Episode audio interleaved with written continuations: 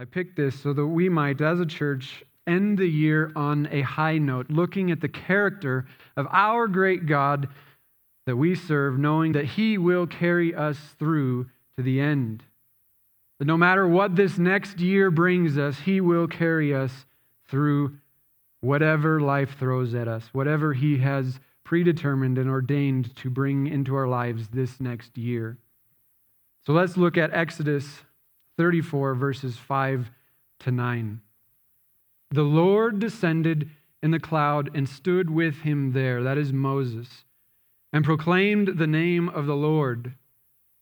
The Lord passed before him and proclaimed, The Lord, the Lord, a God merciful and gracious, slow to anger and abounding in steadfast love and faithfulness keeping steadfast love for thousands, forgiving iniquity and transgressions and sin, but who will by no means clear the guilty, visiting the iniquity of the fathers on the children and the children's children to the third and fourth generation. And Moses, having heard this, he quickly bowed his head toward the earth and worshipped. And he said, If now I have found favor in your sight, O Lord, please let the Lord go in the midst of us for it is a stiff necked people. And pardon our iniquity and our sin, and take us for your inheritance. So, as we get into this text, I just first want to set the scene. This is God's revelation of himself. This is God's self declaration of who he is. And this comes right on the heels of an instance where God almost destroyed Israel completely. You see, God brought Israel out of Egypt by miracle after miracle. He brought them to Mount Sinai safely. And Moses went up on the mountain, and the God of all the universe wanted to enter into a covenant and make this people his own people. And so he gave Moses the stipulations, he gave Moses the commandments. And Moses went back down from the mountain and he told all the people, This is what the Lord requires of you. He gave them the Ten Commandments, among other things. And all of the people said, We will do it. We will obey the Lord. We will do all that he has commanded us to do. And so Moses went back up the mountain to have the, the covenant ratified as the Lord wrote the Ten Commandments on the tablets of stone. And as Moses delayed, as he was up there getting this covenant ratified, the Lord revealed to Moses that the people were down in the camp and they had already broken their commitment.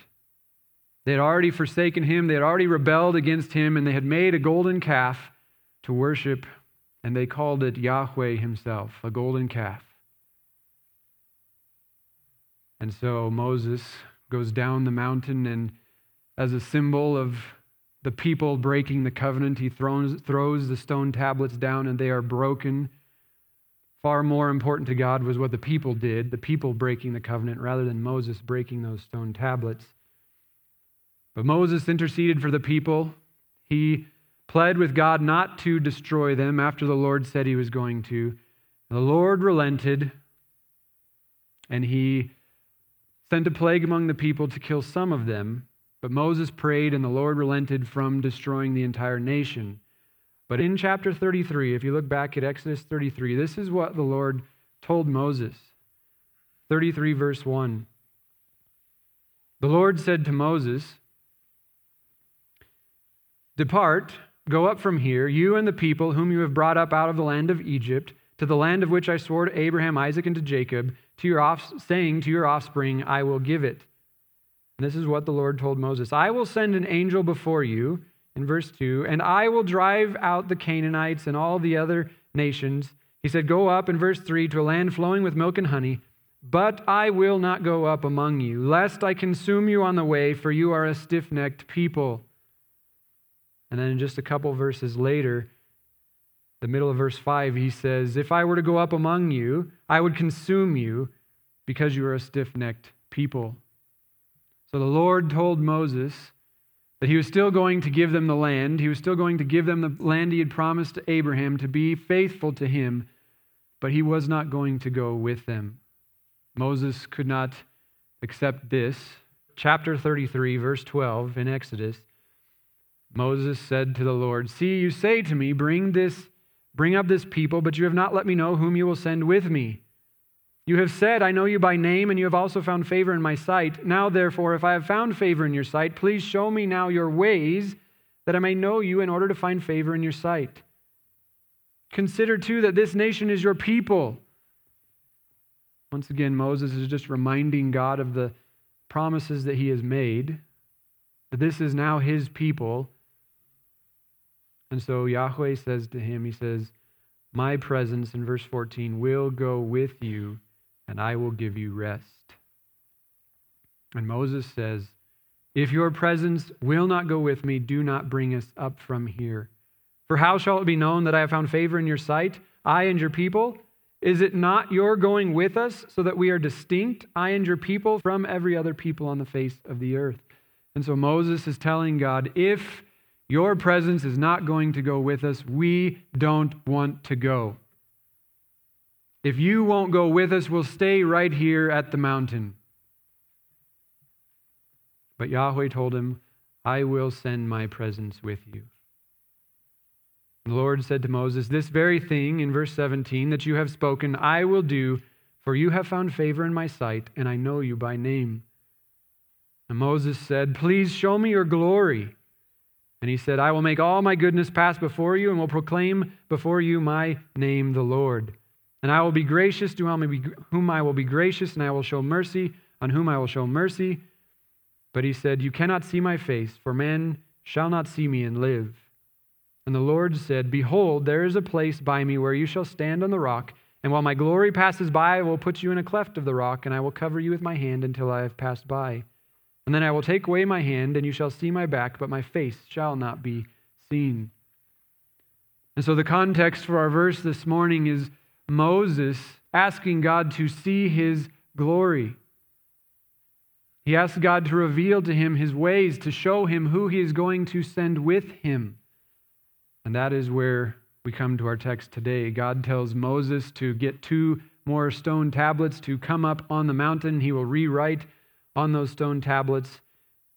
So, verse 4 Moses cut two stone tablets like the first and he rose early in the morning and went up on, on Mount Sinai, as the Lord had commanded him, and took with him two tablets of stone. And that leads us to our text. Moses is up on the mountain, awaiting the Lord obediently, and then verse 5 the Lord descends in the cloud. So this morning, Moses is, Moses is asking God to reveal to him his glory. God says he is going to show Moses all of his goodness. And what we're going to see in the text this morning is the goodness of Yahweh explained that we might hope and rest in him, as Israel did. God explains his goodness that his people might hope and rest in him as they look to the days ahead as they go forward in life. Just remember, this is Israel getting ready to spend 40 years after their next rebellion, 40 years wandering in the desert.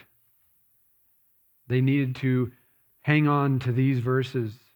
This is who God is, this is his goodness toward his people. And so we're going to look at this in three points the goodness of Yahweh, Point number one is the revelation of Yahweh's goodness. Point number two is the outworking of Yahweh's goodness.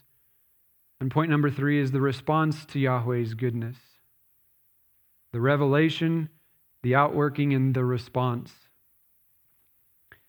Let's read verses 34, five, chapter 34, verses 5 to 6.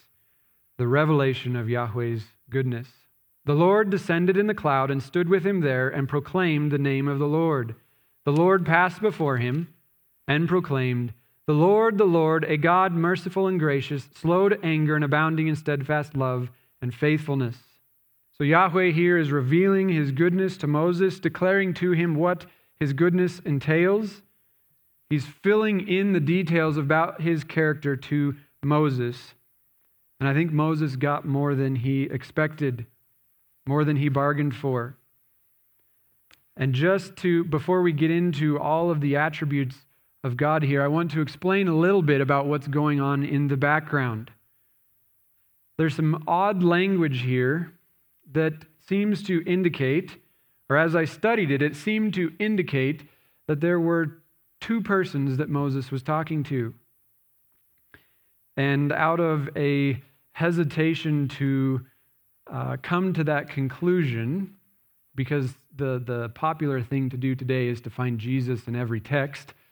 And I didn't want to do that, so I even pushed feelings aside of thinking that there were two persons in here until I got to verse 9. But I want to just show you what's going on in the background that you don't necessarily see. There's some odd language here if there's only one person Moses is talking to. First of all, it says in verse 5 Yahweh descended in the cloud and stood with him there. Now, this is very emphatic in the Hebrew. It says, Yahweh descended in a cloud, and he himself fixed his feet firmly there with Moses. He himself fixed his feet firmly there with Moses. And then in the next verse, you have him passing right before Moses.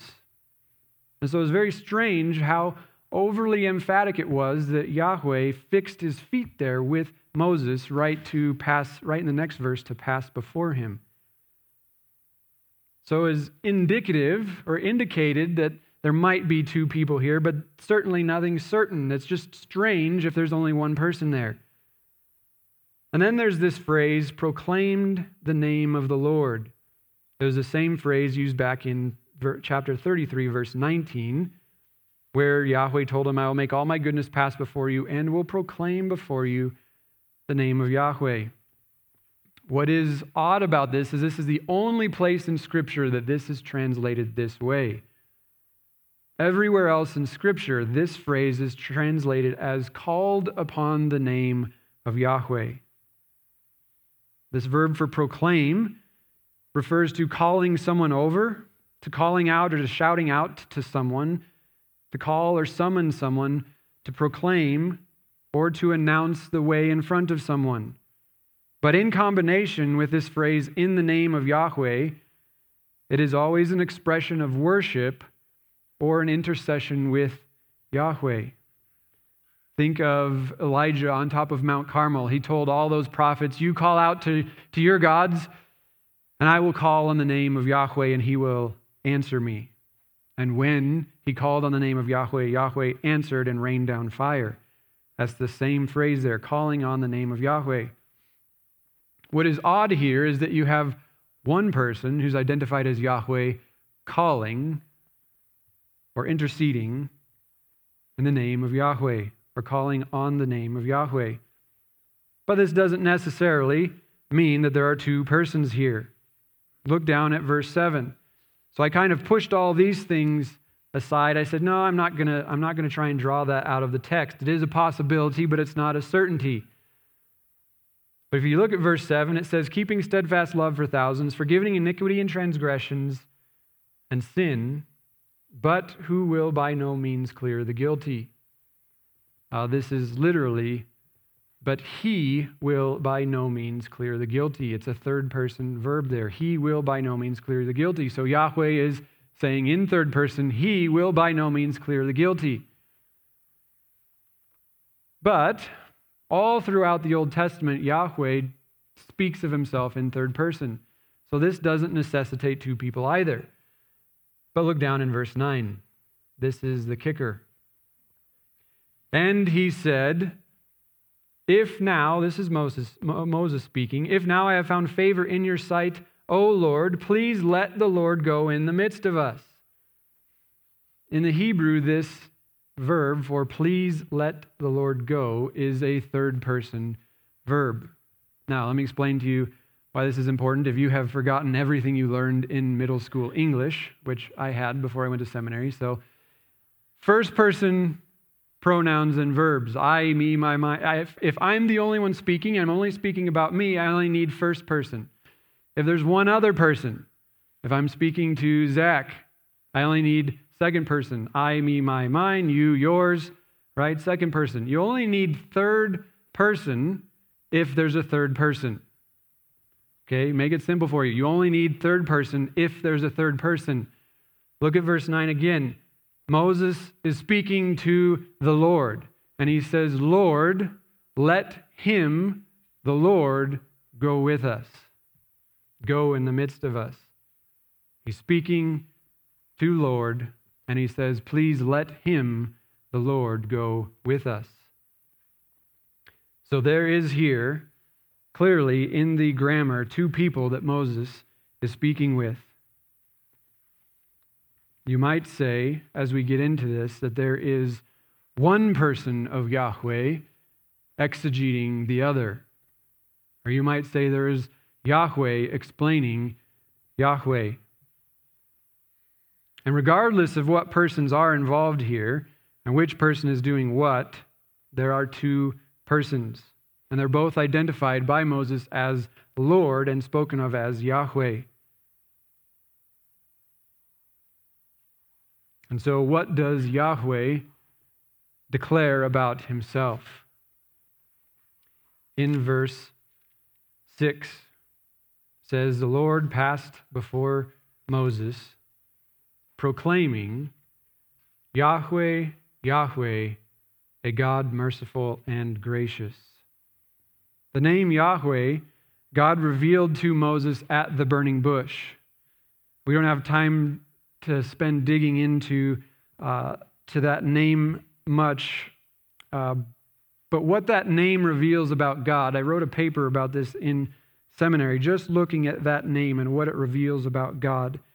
And what that name reveals about God is that He is eternal. It reveals the aseity of God, the self existence, the independence of God. And it reveals that He is immutable and that He is good. But God had already revealed that to Moses. Here, he is revealing more of his character to Moses. In this text, in verse 6, right here, in the Yahweh's self description, there are no verbs. It's just God with a bunch of attributes attached to it. Just stating what can be attributed to God. It is just stating what God is in his person, in his being. And the first thing that he declares about himself is that he is merciful. This word merciful is derived from the Hebrew word for womb. It refers to a tender love, a sympathy, a compassion, like a mother has for a newborn baby.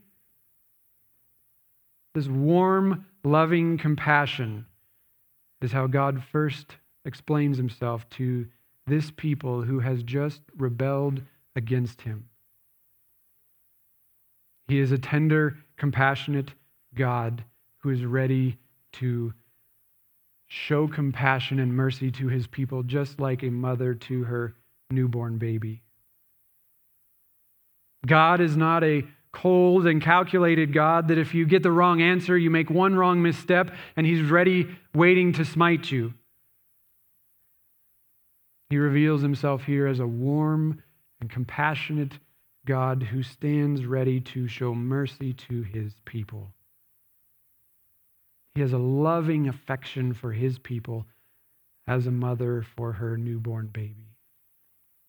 Second, God reveals himself or explains himself as gracious. This word for gracious is the Hebrew word hanun, which is an adjective that's only used 13 times.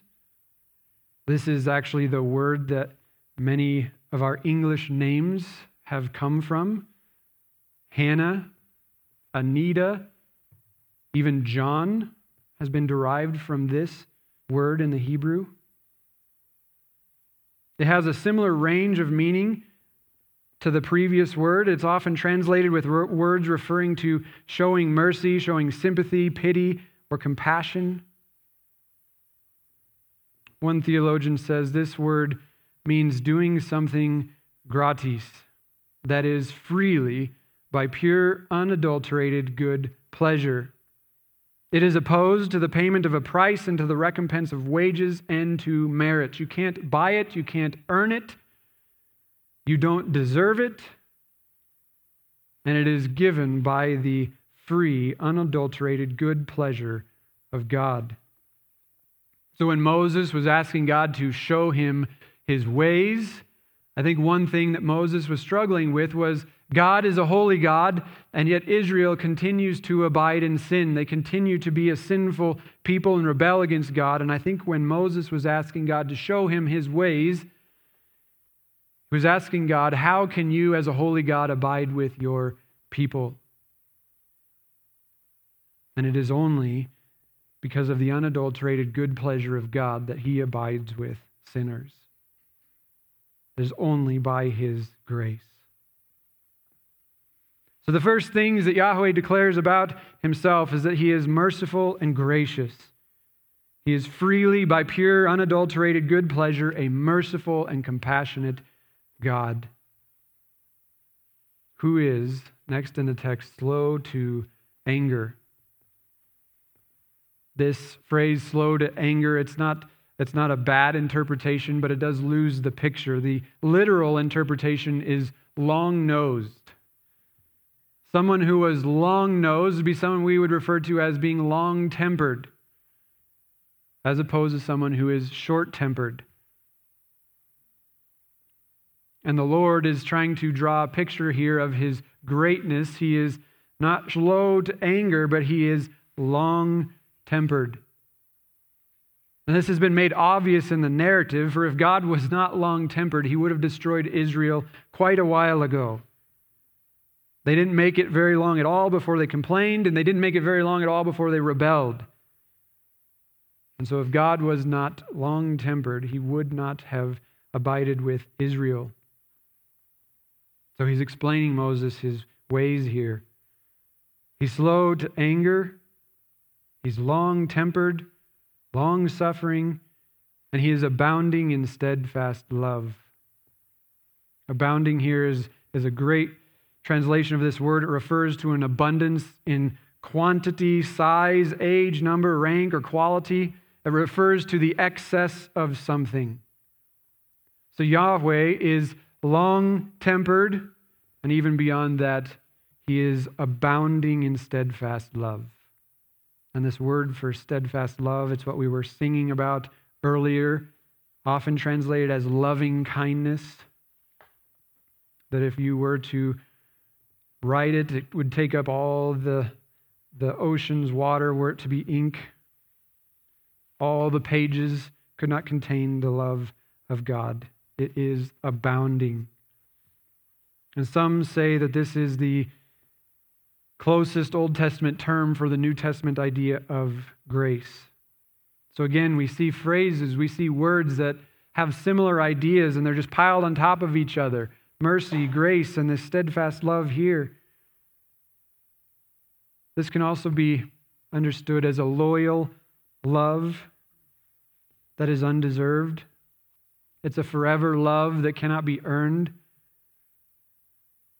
Like David's love for Jonathan, after Jonathan died, he wanted to show kindness. That's this word, loving kindness toward one of Jonathan's relatives. That relative didn't earn it. And yet, because David loved Jonathan with this kind of love, it was transgenerational. It was a forever love, a loyal love that is of the free will of God to bestow upon whom he chooses.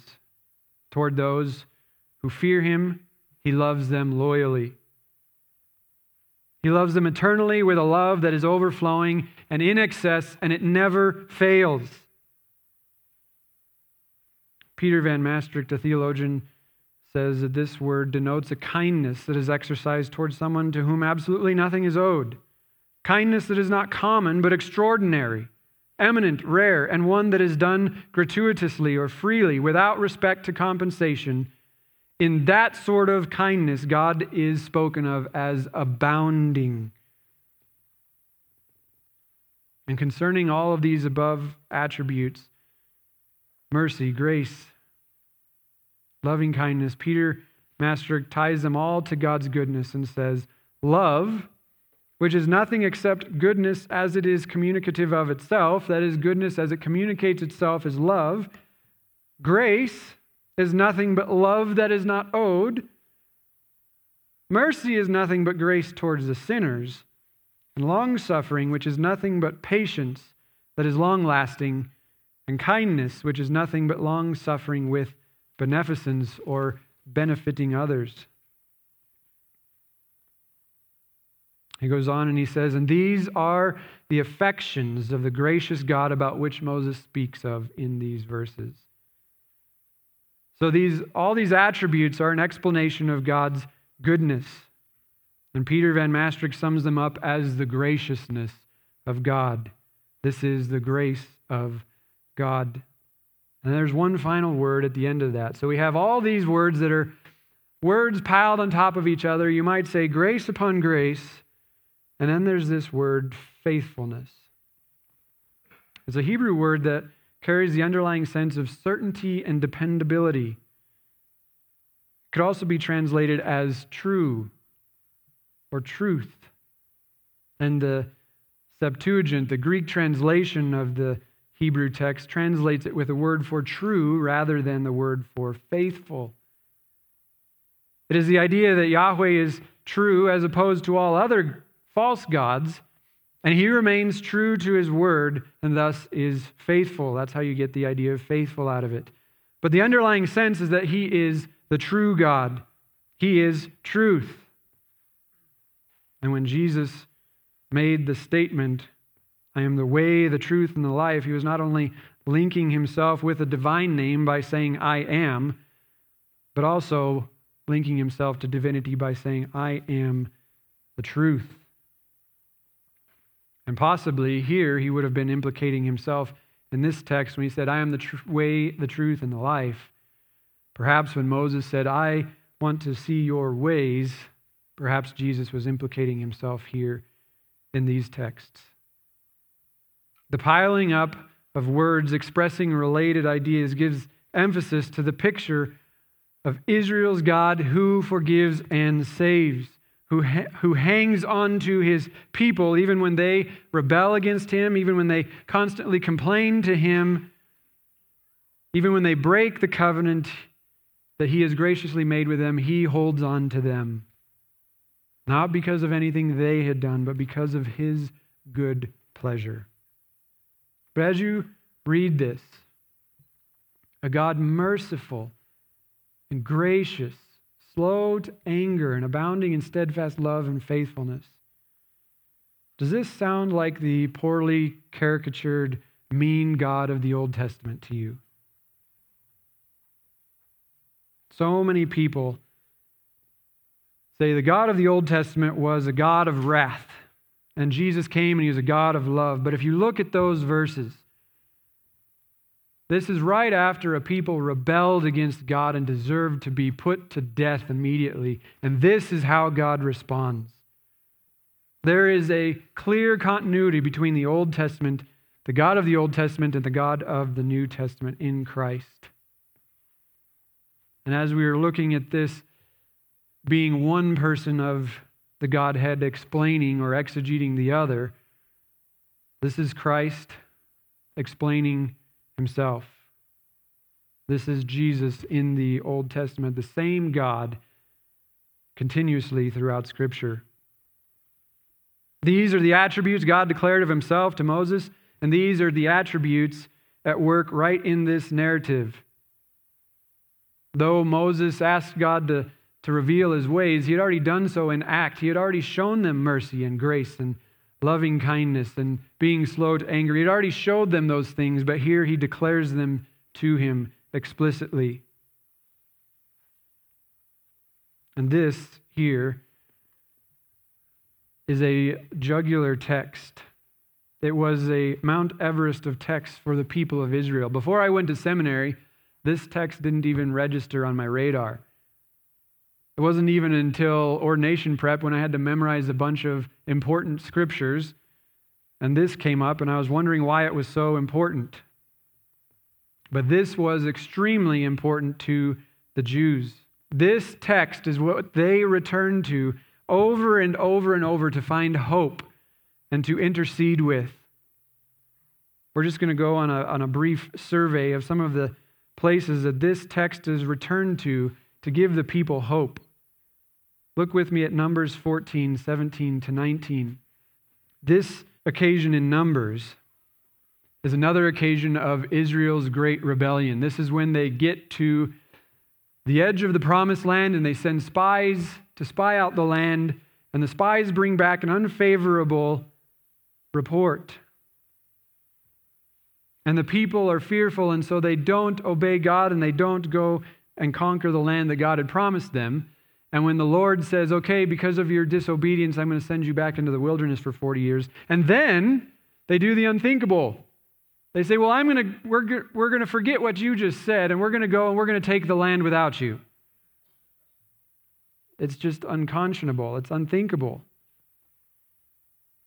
But this is what Moses says after that rebellion. Numbers 14, 17, 19. 17, and now please let the power of the Lord be great, as you have promised, saying, The Lord is slow to anger and abounding in steadfast love, forgiving iniquity and transgression, but he will by no means clear the guilty, visiting the iniquity of the fathers on the children to the third and fourth generation. Please pardon the iniquity of this people according to the greatness of your steadfast love just as you have forgiven this people from Egypt until now. And so the people once again return to this text for hope that God will forgive them. Second Chronicles 30, verse 9, is when the people are ready to be taken over. They're about to be taken over by Babylon and go be exiled. And this is another time that they're reminded of this. For if you return to the Lord, your brothers and your children, you will find compassion with their captors and return to this land. For why will their captors show their compassion? For the Lord your God is gracious and merciful, and he will not turn his face away from you if you return to him. So, not only was it a constant hope but this was a proclamation for those who refused to turn away from their sin. They always had the, the promise that if they repented and they turned back to Yahweh, He would forgive them. That was right before they went into exile. In Nehemiah 9 17 to 19, they're reminded of it again after they have come out of exile. But you, O God, are ready to forgive, gracious and merciful, slow to anger, and abounding in steadfast love. They return to it over and over and over in Israel as being reminded that this is their God. In Psalm 86 that we read earlier, Psalm 103, verse 8, Psalm 111, verse 4, Psalm 112, verse 4, Psalm 116, verse 5, Psalm 145, verse 8, Joel 2, 13, the people of Israel hung on to this text with their life because they knew this God was their very life. They continued to remind themselves of who God was based on this text right here. This is the text that Jonah cites in chapter 4, verse 2. And Jonah says, I didn't want to go to Nineveh. I didn't want to go to my enemies and preach to them that they might have repentance. He says, That is why I made haste to flee to Tarshish, for I knew that you are a gracious God and merciful, slow to anger and abounding in steadfast love, and relenting from disaster. Jonah didn't want to share God's attributes with anyone else. He didn't want God to show mercy to the wicked Assyrians in Nineveh. Because he was so confident that, that this is who his God was. It's used again in, in Nahum 1 3. Over and over again, the Old Testament saints fell back on this verse. It was a constant comfort to them that they could always find mercy with their God. And they encouraged those who were in sin to turn away, that they could always find grace and mercy. And not only is this an Old Testament passage that people constantly turn to for hope, but this is the hope John points us to for salvation in John 1 1. Turn over there with me briefly to John chapter 1. As I was preparing uh, this message. Travis, Travis uh, mentioned John 1. and said that, that Christ is the fulfillment of these verses here. And I read through, I did my exegesis, and I read through all my commentaries, and John 1 was barely even mentioned in any of them. And so I thought, well, I'll, I'll spend a little bit of time, I'll indulge Travis, and I'll go look at John 1. Not expecting to find a lot there. But just in light of what I found in Exodus 34, that there are two persons there, one declaring about the other, and ultimately about himself, because they are the same God. But John 1, verses 14 to 18, remember, John is arguing for the deity of Christ. And it's interesting that he seems to be pointing back to Exodus 34, where we see two persons of the Trinity there.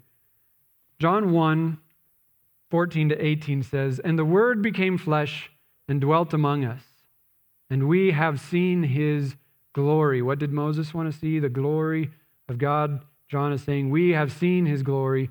Glory is of the only Son from the Father, full of grace and truth. Remember, I said all those terms were terms being piled up for grace and then truth. The Son is full of grace and truth, or you might even say, is the fulfillment of grace and truth. Yahweh is abounding in grace and truth, and Christ is full of grace and truth. He is the fulfillment of that. Verse 15, John goes on, he says, John bore witness, as John the Baptist, about him and cried out, This was he of whom I said, He who comes after me ranks before me because he was before me. Once again, John is arguing for the deity of Christ, saying he is before John. He goes on, he says, For from his fullness we have all received grace upon grace. For the law was given through Moses, grace and truth came through Jesus Christ. So we have all received grace upon grace through Jesus Christ. The law was given to Moses, pointing us back to Exodus. And no one has ever seen God, the only God who is at the Father's side has made him known or has exegeted or has explained him. And I think John here in this first chapter of John is arguing for the deity of Christ, and I think he's pointing back to this chapter in Exodus 34. This is the text that Israel constantly fell back on, and it's a text that we can fall back on as well for comfort because the same God who showed grace and mercy to Israel in the Old Testament is Christ, who shows us grace and mercy today. We can find hope.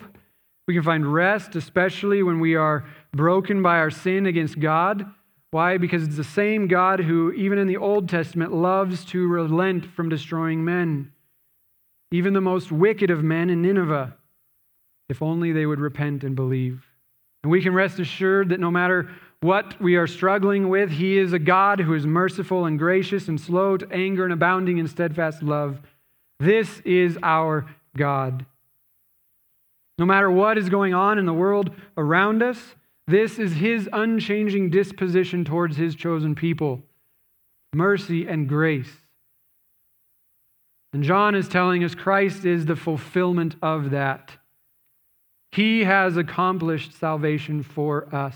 How can the Lord abide with a sinful people because of the fulfillment right here in the person of Christ? We can rest in the fact that this is who our God is. He is the same God that He was 3,500 years ago for Israel. He continues to show the same mercy and grace to us today. He will continue to be true to His word and faithful to His church until He comes to take us home. Whether it is civil unrest and unfavorable or adversarial administration, more masks, more COVID lockdowns, more restrictions on life, whatever 2021 brings, we know our God is faithful to his word. He is faithful to his people. He has promised that the church will march against the gates of hell, and the gates of hell will not prevail. The darkness cannot hold back the light, no matter how dark it is. And this is our God that we can hope in and put our rest and trust in. God is faithful and true to his word and will continue to be unchangingly. And I don't know about you, but as I reflect on this year and look towards the next, that is the only thing that gives me hope, is remembering who our God is. This is Yahweh. This is how he describes himself. This is what he is. But then he goes on to elaborate to explain what he does because of who he is. He goes on to explain how what he is works out in the world. And so, point two is the outworking of Yahweh's goodness. The outworking of Yahweh's goodness is in verse 7. Exodus, back in Exodus 34, verse 7. This is still Yahweh declaring about himself, keeping steadfast love for thousands, forgiving iniquity and transgression and sin, but who will by no means clear the guilty, visiting the iniquity of the fathers on the children and the children's children to the third and fourth generation. This verse is broken up into three sections by three participles or three ing words. They all begin those phrases keeping, forgiving, and visiting. As I mentioned, all three of these words are participles, which means that their effects are described as continual or habitual. These things are the habit of Yahweh because of who he is. This is what Yahweh does because he is a gracious and merciful God. He is keeping steadfast love to thousands. This word for keeping, it's a strong word that refers to protecting or preserving something, guarding something with fidelity. And the object of this verb is that same word we found earlier, steadfast love. So not only is he abounding in steadfast love, is he long suffering, but he, that is Yahweh, the King of the universe, who is mightier than all, he guards and protects this love that he has for his people to the thousandth generation or to thousands. I think it's more likely there's a footnote in your ESV Bible that this is to the thousandth generation. I think that's more likely because this is giving us a picture of how great God is. And to say that God's love is great and it, it extends to thousands is a bit like saying that God's love is so great it's, it's as deep as the kiddie pool. Because thousands is nothing. If God's love only extended to thousands, it would have ran out a long time ago, but it extends to the thousandth generation. God's loyal love does not only extend to us, but it will extend far beyond us to generation after generation until the Lord comes. In other words, God will continue to be faithful. He'll continue to show us love. He's not going to stop being faithful with us. He goes on and says, because of God, who God is, He is a forgiving God, forgiving iniquity and transgression and sin. And this word for forgiving is a, the, the Hebrew language is very concrete. They give you very concrete ideas to help you understand uh, the idea. The word for forgive here means to carry, to lift, to bear up, to take away, to carry away. And so to have sin and iniquity and transgression carried away is to be forgiven. Think of the animal on which the priest would lay his hands on the Day of Atonement. He would lay his hands on one of those rams and he would confess all the sins of Israel, and then they would drive it out of the camp. They would drive it out to never return because it symbolically bore their sins and they never wanted their sins revisiting them. And so oftentimes what they would do after they drove it out of town would they would drive it out and they'd drive it off a cliff so they could be certain it would never return. As a picture of God's forgiveness, taken away, never to be returned. But he's forgiving iniquity and transgression and sin. These three terms are probably not all used because God has a particular difference in mind for each of them, though they'd have their distinct meanings. Rather, it's probably uh, a hendiadys. We talked about this in the hermeneutics class. It's taking all those terms, they're all connected by the word and, to form a larger idea. All three are mentioned to indicate the multiplicity of the sin that God has carried away and forgiven. Alex Luc says this phrase is intended to signify the totality of sins against God, and it directs our attention to the completeness of God's forgiveness for those who repent. So while we have iniquity and transgression and sin that we have committed, Yahweh's long suffering and his overflowing steadfast love and his forgiveness far exceed that. His capacity to forgive far exceeds our capacity to sin. But, the text says, he will by no means clear the guilty. There are two verbs here. That's really all this whole sentence is boiled down to is two verbs, and they're the same verb. And in Hebrew, there's a specific grammatical construction where you, when you do this, it indicates the certainty of something. And so, a literal interpretation of this is to leave unpunished, he will never leave unpunished. This is the same construction used in the garden when God told Adam, If you eat of the fruit of the tree of the knowledge of good and evil, you will certainly die. To die, you will die. And here the Lord says, To leave punished, he will never leave unpunished.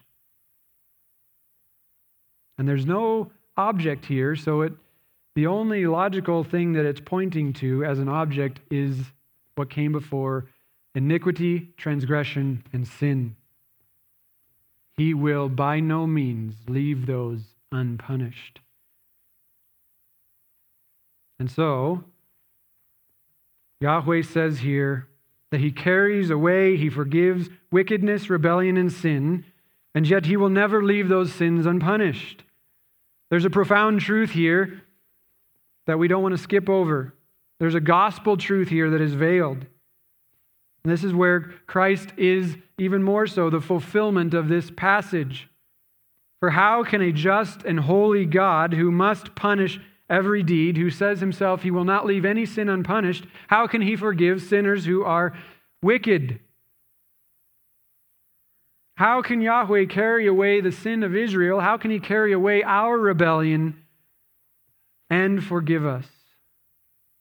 Because he will not let one of those sins go unpunished. Alexander Maclaren says divine forgiveness and retributive justice both center in the revelation of the cross. He's speaking of these verses divine forgiveness and our just due for our sin how can these two things come together? Because of Christ.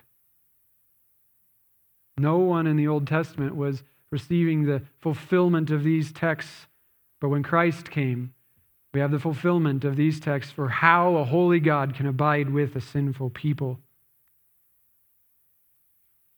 And it's only because as we look towards the communion table because of his shed blood for us. He is the fulfillment of what Moses prayed here in these verses. But before we get that, real quickly, visiting iniquity of the fathers on the children to the third and fourth generation. No one is innocent on this earth. No one is punished unjustly. God does not hold children directly responsible for their parents' sins, but they are oftentimes suffering for them and punished for them in this life. Just look at Sodom and Gomorrah. There were most certainly children there who were not guilty of the sins that God destroyed Sodom and Gomorrah for, and yet they were destroyed alongside them. Or even think of Adam to us. Are we suffering Adam's sin? Absolutely. Yet is God unjust for doing so? Not at all. We should actually see this not as an injustice against children who suffer for their parents' sins, but a great mercy of the short duration. Where the effects of sin are only visited to the third and fourth generation, God keeps his loyal love to the thousandth generation. In many of those quotations we read earlier of this verse, they are called to repentance. The idea is God will continue to visit your sin upon you until you repent. But if you repent of your sins, if you turn back to the Lord, you will find grace and mercy for a thousand generations. It's magnifying the grace of God in light of sin. So, in light of this, beloved, let us rejoice in the truth of our saving grace. In this truth, we always have the ability to rejoice no matter what discouragements are in this life. No matter what happens in this life, we have been eternally saved, and for that we can be eternally thankful. We have been forgiven our sins, they've been paid for by Christ on the cross, and now the Lord shows to us an unending love that will one day bring us home to be with Him.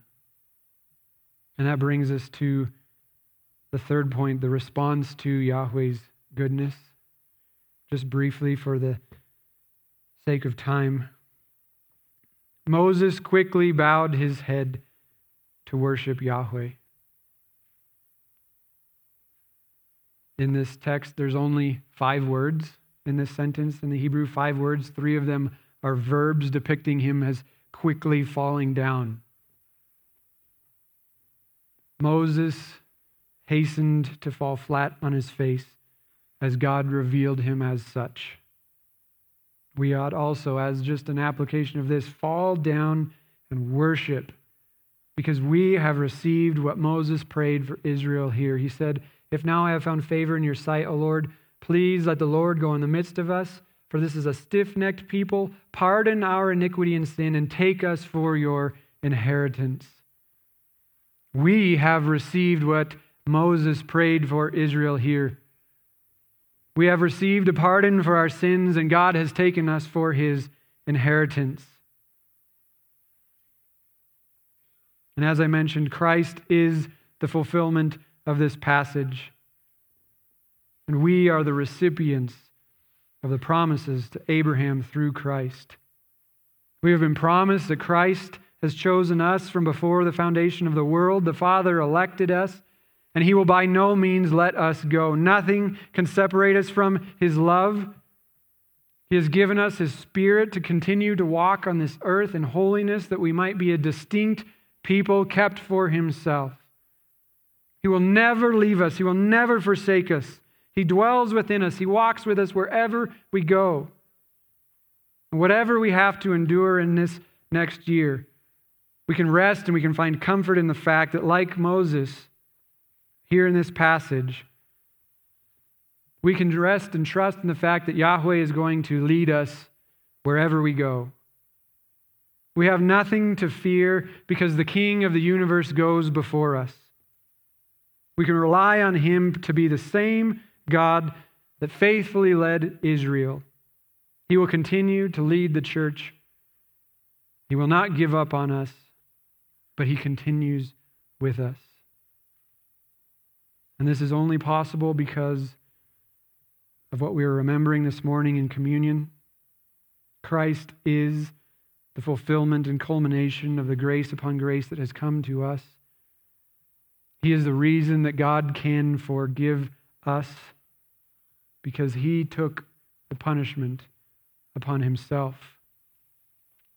And we have received his righteousness. no matter what happens in life, we can always rejoice in that truth. Let's pray. Our Heavenly Father, we praise you. We bow our faces low to the ground and worship you for your grace and your mercy and your steadfast love, Lord, your grace upon grace to us. because we are so undeserving of it, Lord. We are just, if not more, undeserving than Israel. And yet you have seen, you have counted it to your good pleasure to choose us, to make us your own children.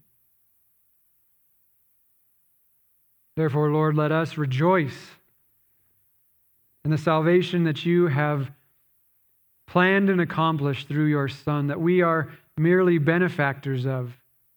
Nothing we have done can be lifted up. May we ever and only in our hearts lift up your Son and glorify him because he lifted himself up on that cross and bore the penalty that we deserve. And on top of that, gave us his righteousness that we might become the righteousness of God, that we might be saved. Lord, help us to go out from here, to live as Israel was called to live, to live as Jesus called his followers to live, to be holy among an unholy people. Sanctify us, Lord. Help us keep our eyes fixed on you. And as we become discouraged, return to these texts as your people have for millennia and continued to trust in you. In Jesus' name, amen.